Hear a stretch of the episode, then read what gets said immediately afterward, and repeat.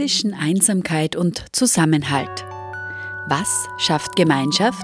Der Themenschwerpunkt der Freien Radios in Österreich 2023. Wie bringt man viele helfende Hände in einer Community unter einen Hut?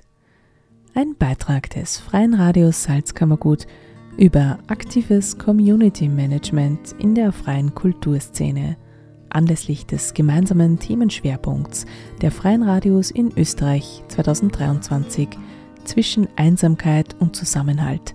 Was schafft Gemeinschaft?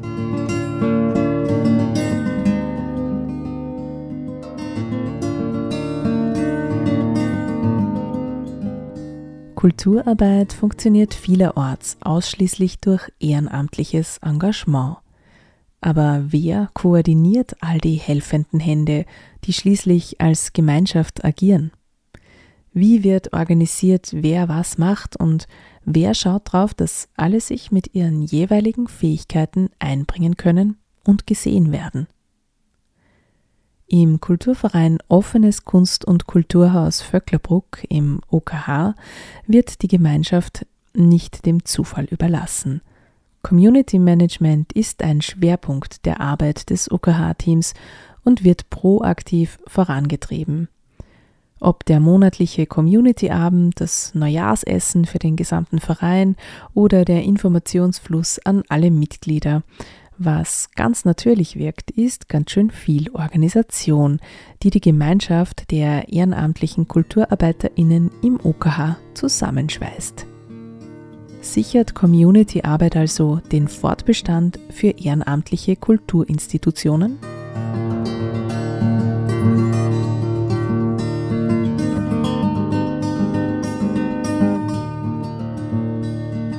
Jolanda De Witt ist Co-Sprecherin des OKH Vöcklerbruck. In ihrer Rolle als Büroleiterin hat sie viele verschiedene Aufgaben, aber ein klarer Arbeitsschwerpunkt ist das Community Management im OKH. Das Freie Radio Salzkammergut hat Jolanda de Witt getroffen und gefragt, liebe Jolanda, was bedeutet eigentlich Community Management und wie kann man sich das vorstellen? Es gibt da bestimmt eine Definition, die ich aber jetzt nicht parat habe, die irgendwie auf Wikipedia steht. Für mich ist Community Management ähm, ein, ein, sozusagen eine Person oder eine Stelle, äh, die auf das, die gesamte Community einer Organisation schaut und ähm, die Leute innerhalb dieser Community im Blick hat und äh, äh, als Ansprechperson da ist. Also für mich war immer sehr stark, diese Präsenz zu haben als Person, äh, zu wissen, mit wem habe ich es im OKH zu tun, wer ist da, wer ist auch für mich greifbar, nahbar, auch ansprechbar, wenn, wenn es etwas gibt, äh, was ich brauche von der Organisation oder vom Verein, äh, dass ich weiß, da ist wer und den ärgert das auch nicht, wenn ich zu der komme und den nervt das auch nicht, wenn ich Fragen habe, sondern ich bin da sozusagen wie so ein Service Point, Info Point und ja, so in die Richtung. Das heißt, du stehst für alle Ehrenamtlichen, die in diesem Kulturverein tätig sind, als Ansprechperson zur Verfügung. Ja, so kann man es ein bisschen sagen, ja, genau. Wie viele Ehrenamtliche beteiligen Sie denn jetzt im OKH ungefähr? Wir nähern uns den 160 ehrenamtlichen Personen, die im OKH engagiert sind. Ähm, und da muss man wirklich sagen, die 160 sind tatsächlich Leute, die regelmäßig engagiert sind. Äh, wir haben schon noch ähm, einige mehr, die immer wieder mal so herumkreisen und einmal mehr und näher, wie es halt in jedem Verein ist. Aber diese 160 Personen, kann man sagen, sind immer regelmäßig in Kontakt mit dem Ort OKH. Was ist denn für dich das Besondere ähm, an der Arbeit mit Ehrenamtlichen? Also das Besondere, man muss sagen, ich bin ja eine der ersten gewesen, die äh, Hauptamt bezahlt bekommen hat vom Verein. Das war schon immer so äh, am Anfang natürlich ganz äh, interessante Haltung zu sagen, okay, ich mache jetzt das aus dem Ehrenamt heraus und kriege dafür Geld. Ähm, man hat natürlich dann auch so das Gefühl, mal die anderen machen auch voll viel und kriegen kein Geld. Und das ist dann irgendwann, lernt man aber dazu, also meine Rolle, die ich dann irgendwann verstanden habe oder so wie ich sie dann ausgelegt habe, war eher, okay, ich bin da, damit die Ehrenamtlichen gut arbeiten können. Also ich supporte sie in ihrer Arbeit, dass ihnen Spaß macht, dass es so leicht wie möglich ist. Also eher sowas wie eine, ja, fast dienende Haltung eigentlich die jetzt gar nicht so als verschiedene Ebenen sehe, sondern wirklich eine da zu sein, ich möchte für die da sein, damit du deine Arbeit gut machen kannst. Wie schaut das ganz konkret aus? Da kommt wer zu dir ins Büro und braucht was. Ja, also was auch, finde ich, in der Zeit einfach voll man gemerkt hat, ist diese, äh, diese Kommunikation. Also Teil der, der Community-Arbeit ist Kommunikation. Also ich glaube, das ist der erste Teil von dieser Arbeit oder der wichtigste Teil, dass man sagt, man kommuniziert gerne, man ist erreichbar, man meldet schnell zurück, man ist sozusagen, ja, man ist greifbar und nicht sozusagen, dass man sehr lang irgendwie auf Antworten warten muss sozusagen, sondern dass man wirklich da ist und das hat man am Anfang gemerkt, ich habe ja früher, war ich nicht regelmäßig im Haus, sondern habe viel von zu Hause erledigt, weil wir noch kein Büro gehabt haben damals im Haus, das hat sich ja erst entwickelt in den Jahren, das heißt, ich habe sehr viel äh, mit, mit, da habe ich ja noch kein Diensthandy gehabt, muss man sagen, am Anfang war sehr viel über Privattelefon, ähm, dann war Mailverkehr natürlich sehr reger. Und dann schlussendlich haben wir uns dann einmal entschieden, dass man Bürotage einführt, dass man vor Ort ist, dass die Bürotür offen ist, dass die Leute wissen, da ist die Lande da, da kann ich hinkommen, genau. Und somit gibt es einfach mit der Zeit immer mehr Anknüpfungspunkte, wo man ähm, mit mir in Kontakt treten kann und mir erreichen kann eigentlich, ja. Wie bringt man denn, du hast gesagt, das sind ungefähr 160 Menschen, die sich da beteiligen, wie mhm. bringt man die denn unter einen Hut? Ja, das Spannende, ich habe jetzt vor kurzem einen Artikel äh, geschrieben für eine Publikation und die, da war das auch so, da hat mich dann wer gefragt, also nachdem er den Text gelesen hat, so, dass, dass das eher so danach klingt, als hätten wir viele kleine Communities in einer Community. Und ich muss sagen, mir gefällt das mittlerweile auch viel besser. Wir haben keine eine große Community im OKH, sondern sehr viele kleine Communities im Haus. Und mir gefällt das irgendwie, dieser Gedanke, weil das macht ja eigentlich das Spannende am OKH, dass mehrere man, ja, Bubbles will ich eigentlich gar nicht mehr sagen, aber mehrere Communities eben innerhalb äh, im Haus sind, manchmal nebeneinander, manchmal miteinander agieren, aber so ihren Raum haben und den auch gern bespülen. Also und deswegen eine Community unter den Hut zu bringen, da geht es eher, dass diese einzelnen Communities gut miteinander arbeiten können, dass es eine Fairness gibt, dass die Leute verstehen, warum darf der das machen und der andere nicht, dass man auf Sachen schaut, dass man, ähm, wenn es irgendwie Verstimmtheiten gibt, relativ schnell anspricht und schaut, gibt es da was, was man irgendwie klären muss. Ähm, also es geht sehr viel um Konfliktmanagement manchmal auch, obwohl die Konflikte sie wirklich in Grenzen halten, muss ich sagen. Aber es ist tatsächlich, wahrscheinlich halten sie sich an Grenzen, weil ich versuche zumindest relativ schnell Sachen auch ähm, zu sehen oder anzusprechen, wenn es irgendwas auftut. Weil das ist auch so, wenn man viele Leute unterm Dach hat, dass es da um klare Rahmenbedingungen geht, um Regeln und ähm, ja, solche Dinge kehren dann halt auch dazu. Also du hast jetzt als Aufgaben im Community Management angesprochen Kommunikationsarbeit und Konfliktmanagement. Und wie wichtig ist dieses Konfliktmanagement? Wie wird das aufgenommen? Ich glaube, Teil des Konfliktmanagements ist eben, dass Konflikte eben gar nicht entstehen können. Und da, glaube ich, geht es in erster Linie darum, dass äh, eben die Regeln und die Rahmenbedingungen sehr klar und transparent sind. Also da sind wir wieder beim Thema Kommunikation, äh, dass man eben kommuniziert, äh, unter welchen Bedingungen Räume zum Beispiel genutzt werden, wie sie auch wieder hinterlassen werden, was passiert, wenn äh, Regeln gebrochen werden. Wir sehen ja, das Haus ist Gemeingut. Das ist so ein Wording, dass wir damals einfach aus der Allmende kommt, das, dass man einen Raum oder äh, äh, ähm, ja, dass man sozusagen gemeinschaftlich ein Haus betreibt und jeder sozusagen das nutzen darf und es ihm auch gehört zu einem gewissen Teil, aber dafür halt auch Verantwortung nimmt. Und da die Balance aufrechtzuerhalten, dass man sie nicht mehr außernimmt als, man, äh, als andere, äh, weil sobald das passiert, fängt das halt zum Kippen an. Und dann hast du ein Gemeingut, wo jeder nur mehr nimmt und niemand mehr was gibt zum Beispiel und da eben diese Balance zu halten und äh, einzugreifen, wenn man merkt, da geht es ein bisschen in eine Richtung, ähm, ja, dass man sie mehr rausnimmt aus diesem Gemeingut. Äh, da muss man einfach schnell sein. Und da habe ich, glaube ich, einfach über die Jahre ein bisschen ein Bauchgefühl entwickelt, wo ich denke, da tue ich lieber früher mal kurz was sagen, bevor es dann irgendwie ja, zu viel Arbeit nachher ist. Ähm, ja, jetzt hast du schon so einige organisatorische Bereiche deiner Arbeit als Community Managerin angesprochen. Aber es ist ja nicht nur Organisationsarbeit, Kommunikationsarbeit, Konfliktmanagement, sondern es gehören ja auch viele, ähm, ja, viele schöne Dinge dazu. Was, was beinhaltet deine Arbeit noch oder wie treibst du Community Management im OKH noch voran? Ich glaube, ich habe mir jetzt gerade nämlich nur einen Punkt auf meine Listen geschrieben, weil ich glaube einfach, dass das sehr wichtig ist, niemanden vergessen. Ich habe mir irgendwie so gedacht, das ist so etwas, wo es gibt, man hat so oft, oft so schnell Anknüpfungspunkte mit Leuten, die einfach kommen und sagen, ha, ich tat gern, ich, und dass man die halt nicht gleich vergisst oder sagt, ja, ich melde mich dann irgendwann bei dir oder, sondern ich habe halt da auch so meine, meine Listen halt, wo ich die Leute einfach gleich mit Kontakte überall reinstelle, weil es ist so schnell bei so, äh, so vielen Menschen einen Überblick zu verlieren. Wo kommt der jetzt nochmal dazu? Wie, in welchem Zusammenhang steht der? Ähm, das ist eher jetzt auch nochmals organisatorisch, aber ich finde schon, dass es äh, schnell mal passiert, dass bei so viel Leid jemand einfach vergessen wird. Und da geht es aber nicht nur um neue Leute, sondern auch um Leute, die, die schon lange irgendwie beim, beim Haus dabei sind und, und engagiert sind. Man vergisst schnell mal jemanden und das kann sehr unangenehm werden, einfach weil man sich vielleicht nicht gesehen fühlt, nicht wertgeschätzt fühlt und so. Und das ist so, versuchen, niemanden zu vergessen, das ist irgendwie eine, eine sehr, ja, eine Aufgabe, die ich immer mitnehme. Und die schönen Sachen sind einfach, ich, mein, ich mag Menschen sehr gern. Das muss man einfach, wenn man Community Managerin ist.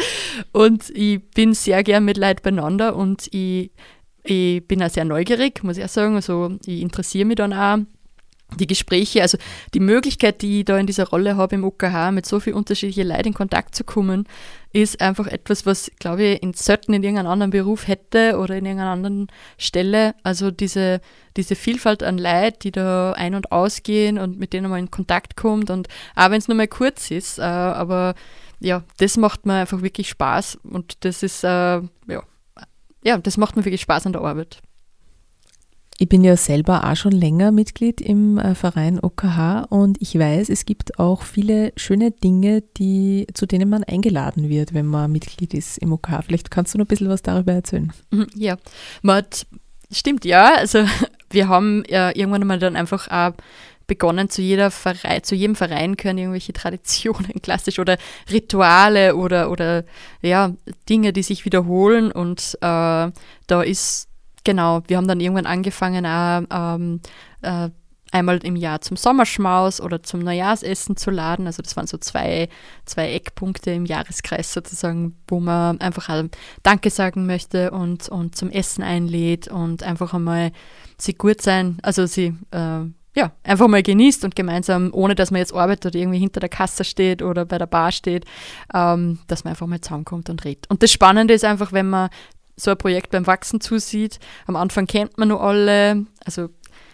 ich natürlich habe die diese äh, Position, dass ich die Leute kenne, weil ich natürlich mit einer oft in Kontakt komme, als zum ersten Mal. Aber vor allem andere Gruppen, die sehen dann zum Beispiel die erst, zum ersten Mal Leute, die, die bei uns aktiv sind, aber selber noch nicht wirklich miteinander geredet haben. Und das ist bei solchen Veranstaltungen oder bei solchen Gelegenheiten dann halt einfach auch möglich. Eine solche Gelegenheit für die ehrenamtlichen KulturarbeiterInnen im OKH Vöcklerbruck, um zusammenzukommen, um einander besser kennenzulernen, schlicht um die Gemeinschaft zu pflegen, bietet der bereits zur Tradition gewordene Sommerschmaus. Hier werfen wir einen kurzen Blick zurück ins Jahr 2022, wo der Sommerschmaus in den frühen Herbst verlegt wurde, nachdem das OKH sein zehnjähriges Bestehen gefeiert hatte. Das OKH-Sprecherinnen-Team, bestehend aus Jolanda de Witt und Richard Schachinger, begrüßte die OKH-Community zu Speis und Trank. Vor einem Jahr, wie wir da gestanden sind, haben wir den ganzen Organisationsentwicklungsprozess nicht gehabt. Wir haben äh, im Grunde den Boden nicht gehabt. Das, also all diese Dinge, die wir da sehen und Tische sind gar nicht Auftrag. Also einfach dem Hintergrund, dass jetzt möglicherweise mit äh, Energie und auch sozialen Fragen wiederum für uns als Kulturhaus neue Herausforderungen bevorstehen, mhm. gingen wir trotzdem sehr gestärkt und mit Mut eigentlich äh, in diesen Herbst, weil wir eigentlich noch die letzten zwei Jahre sagen können, dass wir das Potenzial haben, das Haus mit euch allen und dank all unseres Engagements, dass wir das alles lösen werden. Also wir sind es ist nicht egal, was kommt, aber wir sind sehr zuversichtlich, dass fast egal ist, was kommt. Wir werden, wir werden da gut Wir werden eine Lösung finden. Das, das für den Herbst, weil natürlich das kriegt es ja mit im Kulturbereich mittlerweile halt auch große Wellen schlagt. Und die kurzfristige Vorhersage ist was ganz was Praktisches. Es geht um Kulinarik, so viel kann ich sagen. Gemeinsames Essen und Trinken darf also natürlich nicht zu kurz kommen, wenn es um das Pflegen von Gemeinschaft geht. Aber Letztendlich geht es um die Menschen, mit denen man zusammen etwas bewegen kann. Elke Holzmann aus dem Vorstand des OKH Vöcklerbruck und Margarete Auer, ebenfalls Vereinskollegin, beschreiben diese Gemeinschaft durchaus liebevoll als Bande. Die Bindung und die Bande, die da herinnen äh, mitarbeitet, das ist einfach großartig, dass man so viel gescheite und liebe Leute von Fleck hat und die da mhm. mit, die auf ein, auf Ziel hinarbeiten, eben um kulturelle Vielfalt im Bezirk Vöcklerbruck. Es wird niemand ausgeschlossen, hat jeder die Möglichkeit, dass er mitmacht, dass er mal vorbeikommt. Es gibt da so Community-Abende, die liebevoll von der Jolanda eben gestaltet und äh, angeboten werden und das kann sich jeder mal ein bisschen einbringen. Genau wie gesagt, ich bin ja durch die Kinder hineingerutscht und habe mich eigentlich dann da recht wohl gefühlt, auch generell im OKH mit den Leuten. Also das Gebäude, es ist einfach ein netter Platz, wo man sich treffen kann. Ich finde es auch ganz wichtig, dass es Alternativen gibt zu größeren Locations, sage ich jetzt einmal. Mir ist einfach die, die, die also das OKH als Institution so ans Herz gewachsen, muss ich jetzt ganz ehrlich sagen. Und meine großen Kinder sind ja mittlerweile auch schon ein bisschen so in dieses Helfen hineingerutscht und sind recht gern da und ja, ich möchte es nicht mehr missen. Genau. Und eben, es, du hast ja gesagt, es folgt. Es steht und folgt mit den Leuten. Und die Leute, die wir da so kennengelernt haben, die wachsen dann schon ans Herz.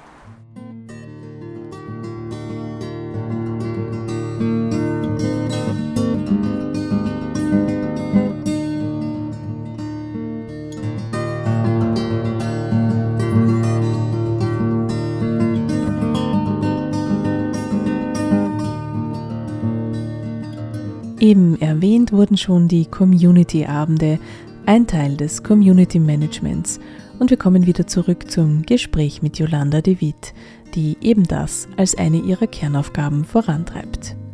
Wir haben sie gefragt, was es braucht, damit auch langjährig Engagierten in der Community nicht die Luft ausgeht.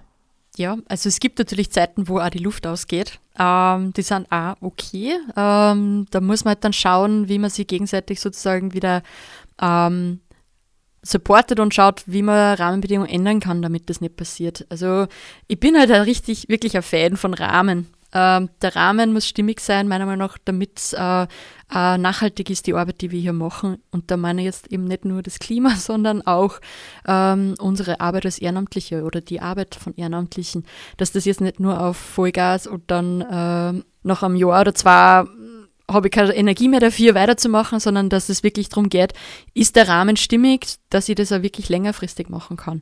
Und da sehe ich schon die Arbeit von Community Managerin, auf das drauf zu schauen, wenn's wenn ich merke, und ich bin halt sehr nah dran, wenn ich merke, dass da irgendwas nicht stimmig ist, dass sie da zum Beispiel was verändern muss im Rahmen, damit sozusagen die Gruppe oder wir arbeiten ja in Arbeitsgruppen vom Programm her, damit die äh, weiterhin Lust haben, äh, ein Programm bei uns zu machen, sie zu engagieren, dann denke ich, ja, da geht es sehr stark darum, eben diesen, diesen Rahmen neu zu überlegen und zu sagen, wo müssen wir schrauben, damit die Arbeit weiterhin Spaß macht.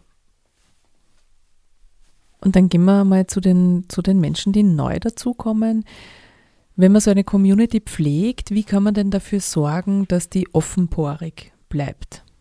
Wie kann man dafür sorgen, dass immer wieder neue Menschen dazu finden, dazukommen und sich auch gut äh, aufgenommen fühlen in dieser Art von Gemeinschaft? Das ist auch das Spannende beim OKH, dass wir so viele unterschiedliche Zugänge zum Haus haben. Ähm, man kann eigentlich von äh, eben Programm machen und einmal hinter der Bar anfangen und einmal einen Kassendienst machen, ähm, bis hin, dass man vielleicht als, wir haben ja einen Coop Space, wir haben so viele unterschiedliche Bereiche, also in einem Coop Space, wo man arbeiten kommen kann. Ähm, man hat äh, eben das Radio, wo man mal eine Radiosendung übers, äh, übers freie Radio machen kann. Ähm, wir haben ein Food Coop unten, wo man sich Gemüse abholt. Wir haben äh, ja, unten ein Studio, wo Parkourlauf trainiert wird. Also es ist so, so viele unterschiedliche Zugänge, dass es meiner Meinung nach ganz schwierig ist, dass man da äh, nicht offen bleibt, weil natürlich jede Gruppe für sich auch versucht, ähm, ja, Leute einzuladen und immer wieder, ähm, ja, das neue Leute kommen, dass es als OKH, als Gesamtes, glaube ich, ganz schwierig ist, ähm, äh, sehr geschlossen zu werden und, und niemanden, dass das nicht möglich ist, da reinzukommen, weil es einfach so viele unterschiedliche Zugänge gibt. Mm. Es ist schon so, dass wir am Anfang schon immer so ein bisschen nach außen äh, sehr geschlossen gewirkt haben und manchmal passiert uns das immer nur. Man ist sich, teilweise höre ich vom Feedback nicht ganz sicher, inwieweit wir nur Leid brauchen oder nicht. Das finde ich dann immer recht spannend, aber es ist okay. Also mit dem muss man auch äh, dann hinterfragen und sagen, wieso, wieso ist das so und woher kommt diese, diese, ähm, ja, diese Meinung. Aber ich denke, im Großen und Ganzen, wir haben allein letztes Jahr ähm, sind um die 40 Leute dazugestoßen, die wieder sie neu irgendwo im Haus engagieren. Also jetzt, und das ist schon, das ist schon beachtlich. Ich kann nur als vom Format noch eben vom Community Abend, den hätte ich jetzt fast vergessen, ähm, nur Community Abend erwähnen, weil man ja ähm, gemerkt haben, wir haben ja keine Bar, die regelmäßig bespült wird im Haus. Also viele Kulturstätten haben ja klassischer Beisel dabei, das haben wir nicht. Und das haben wir zwar bewusst nicht, weil wir uns das einfach diese Infrastruktur offen lassen wollen, auch für andere. Aber äh, wir haben gemerkt, so ein Beisel hat halt auch einen Community-Charakter oder stärkt halt auch Community, weil es gibt sowas dann wie ein Treffen, regelmäßigen Austausch. Und das habe ich halt dann versucht, äh, vor zwei Jahren oder nach Covid, nach der Pandemie, einfach mit einem Format auszugleichen, indem man sagt, es gibt einmal im Monat, zumindest in, bei uns in der Gastro, im Gastrobereich, äh, einen Community-Abend, wo jeder kommen kann, der schon aktiv ist, aber auch Interesse hat, aktiv zu werden. Und das war ganz spannend am Anfang, dass eigentlich mehr Leute gekommen sind, die es interessiert, neich anzudocken, als, als eher Leute, die, die schon aktiv sind. Das war es sind manchmal so lustige Erkenntnisse, wo man was startet und dann merkt, dass es ganz in eine ganz andere Richtung geht. Ähm, Mittlerweile löst es aber ein bisschen auf. Also es wird mittlerweile ein bisschen bunter man, und ich freue mich immer recht, weil da, wie gesagt, man sitzt dann zusammen und, und hat die Möglichkeit, ein bisschen quatschen beim Getränk und das ist zumindest sowas wie ein kleines Beisel, ein Beiselformat. Also das ist so eine Möglichkeit, um ähm, gleichzeitig die bestehende Community zu pflegen, aber auch äh, eben offen zu halten und neue Leute ähm, dazu zu holen oder neuen Leuten die Türe aufzumachen. Genau. Du hast dich ja auch theoretisch ein bisschen beschäftigt mit dem Thema Community oder Community-Arbeit, Community-Building. Wie unterscheidet sich denn so eine Gemeinschaft in einem ehrenamtlichen Kulturverein von anderen ehrenamtlichen Communities? Denken wir jetzt, weiß ich nicht, zum Beispiel an Aktivistinnen etc. Tatsächlich äh, glaube ich gar nicht, dass da so viel Unterschied gibt. Ähm, habe aber tatsächlich nicht so viel drüber nachgedacht bis dato, was da jetzt der Unterschied sein könnte. Ähm, ich schaue mir immer gern an, eben wie andere Institutionen das machen, zum Beispiel beim Roten Kreuz, die man, die machen das seit äh, Jahrzehnten und auf so einem High-Level zum Beispiel. Und äh, ich habe mir jetzt mittlerweile zum Beispiel für nächstes Jahr, ich würde gern einführen, äh, ein Feedbackbogen. Dass ich zum Beispiel auch, also solche Sachen nehme ich mir dann von anderen Organisationen schon mit, dass ich sage, ähm, ich glaube zwar, dass ich weiß, dass es vielleicht stimmig ist, aber sowas, dass man mal wirklich, dass sie mit Feedbackbogen auch mal rückspiegeln lässt, wie, wie fühle ich mich eigentlich als Ehrenamtliche im OKH, wie geht es mir, gibt es irgendwelche Troubles, gibt es etwas, was mich belastet, ist etwas, äh, was ich gern mehr tat oder weniger, dass ich sowas halt jetzt einführen möchte. Und da nehme ich mir halt eher von den von anderen Organisationen, oft schaue ich mal rüber und, und denke mir, ja, das war eigentlich vielleicht jetzt für uns auch ganz cool. Das heißt, man holt sich schon auch, ähm, irgendwie Inspirationen von, von Kolleginnen und Kollegen aus anderen Metiers. Genau. Und da vermischt sie halt dann vielleicht muss man das gar nicht trennen, aber diese freiwilligen Arbeit oder das, das, die Koordination von äh, freiwilligen Arbeit und Community Management ist im Prinzip, ja, das gehört halt so für mich ja zusammen. Ähm, es gibt ja viele verschiedene Gemeinschaften, in denen wir als Menschen uns so bewegen. Was für eine Rolle spielt, äh, denkst du, die Gemeinschaft OKH für die Leute, die sich hier engagieren? Also auch als Ort, um eben dieses Bedürfnis nach Gemeinschaft zu leben vielleicht. Ich glaube, eine sehr große. Ähm, das ist halt ähm, das Spannende auch, wenn wir in einer Region wie Vöcklerbruck sind oder in einer Stadt wie Vöcklerbruck. Wir haben 12.000 EinwohnerInnen und es ist, sage ich mal, in einer äh, ja, ich glaube, es gibt eben diese Möglichkeit, wo wir gesagt haben, diese verschiedensten Communities, die wir im Haus haben, ähm, die Möglichkeit, Gemeinschaft zu erfahren und, und äh, da in einer Gruppe anzudocken. Ähm, ich habe erst vor kurzem angefangen, dass ich mich über Bedürfniskategorien ein bisschen ähm, schlau mache. Also welche Bedürfnisse decken wir mit, also glaube ich, dass wir mit dem UKH abdecken und habe mir da eben die letzten vom, vom 22er Jahr habe mir die Veranstaltungen durchgeschaut und ganz, ganz spannend war eben, äh, ich habe es noch so, also Feste feiern, äh, dass man Kultur anbietet, dass man künstlerisch selber tätig ist, dass man Gemeinschaft erfährt, war eine Kategorie, oder dass man sich vernetzt und, und, und, und Diskurs anregt. Und Gemeinschaft erfahren ist einer der größten, sage ich mal, äh, Kategorien bei diesen Veranstaltungen. Also äh, die Leute, also neben, neben selbstkünstlerisch tätig sein. Das ist ganz spannend. Also das ist sozusagen, glaube ich, schon das, was das UKH auch sein möchte, aber was die Leute suchen. Passend zu dieser Kraft der Gemeinschaft noch zwei Statements zum Schluss von Richard Schachinger und Johannes Rabengruber aus dem Vereinsvorstand des OKH. Es ist schon so, dass, dass das, soll man sagen, Kraft gibt, wenn man gemeinsam mit anderen was umsetzen kann. Jetzt ganz, ganz allgemein gesprochen. Und dann in der Kulturarbeit finde ich, wenn man kreative Projekte und Veranstaltungen umsetzen kann, geht das ganz besonders. Und das ist schon ein Antrieb, dass man da am Ball bleibt. Ähm, Soccer Haas solches finde ich deswegen spannend und das hat auch mit Motivation zu tun, weil es halt der dritte Ort ist, wo man wo es um Tatsachen und äh, Begegnungen geht. Und das meine ich durchaus wörtlich.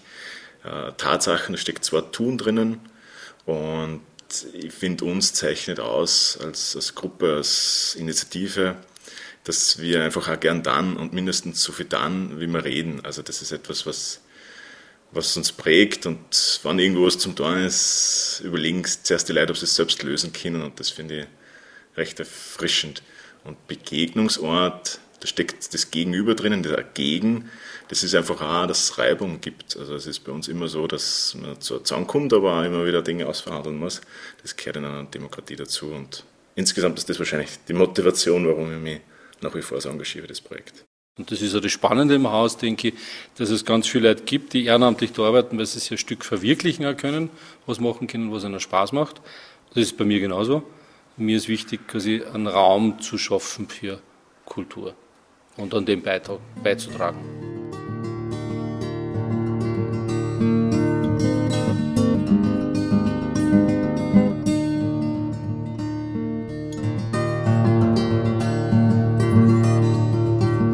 Das war ein Beitrag des Freien Radios Salzkammergut zum Thema aktives Community Management in der freien Kulturszene anlässlich des gemeinsamen Programmschwerpunkts der Freien Radios in Österreich 2023. Musik in diesem Beitrag war zu hören von Dr. Turtle, der Creative Commons Track Which That Is This. Ausschnitte in dieser Sendung stammen aus der Reihe Hinter den Kulissen des offenen Kunst- und Kulturhauses in Vöcklerbruck, die Johanna Ramacher im Sommer 2023 fürs FRS gestaltete und die auch jederzeit im CBA nachgehört werden kann. Im Namen des Freien Radios Salzkammergut verabschiedet sich Magdalena Stammler von allen Hörerinnen und Hörern der Freien Radios in Österreich und sagt Danke fürs Zuhören.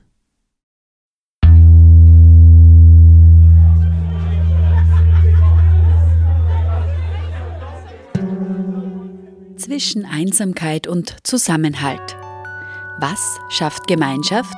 Der Themenschwerpunkt der Freien Radios in Österreich 2023.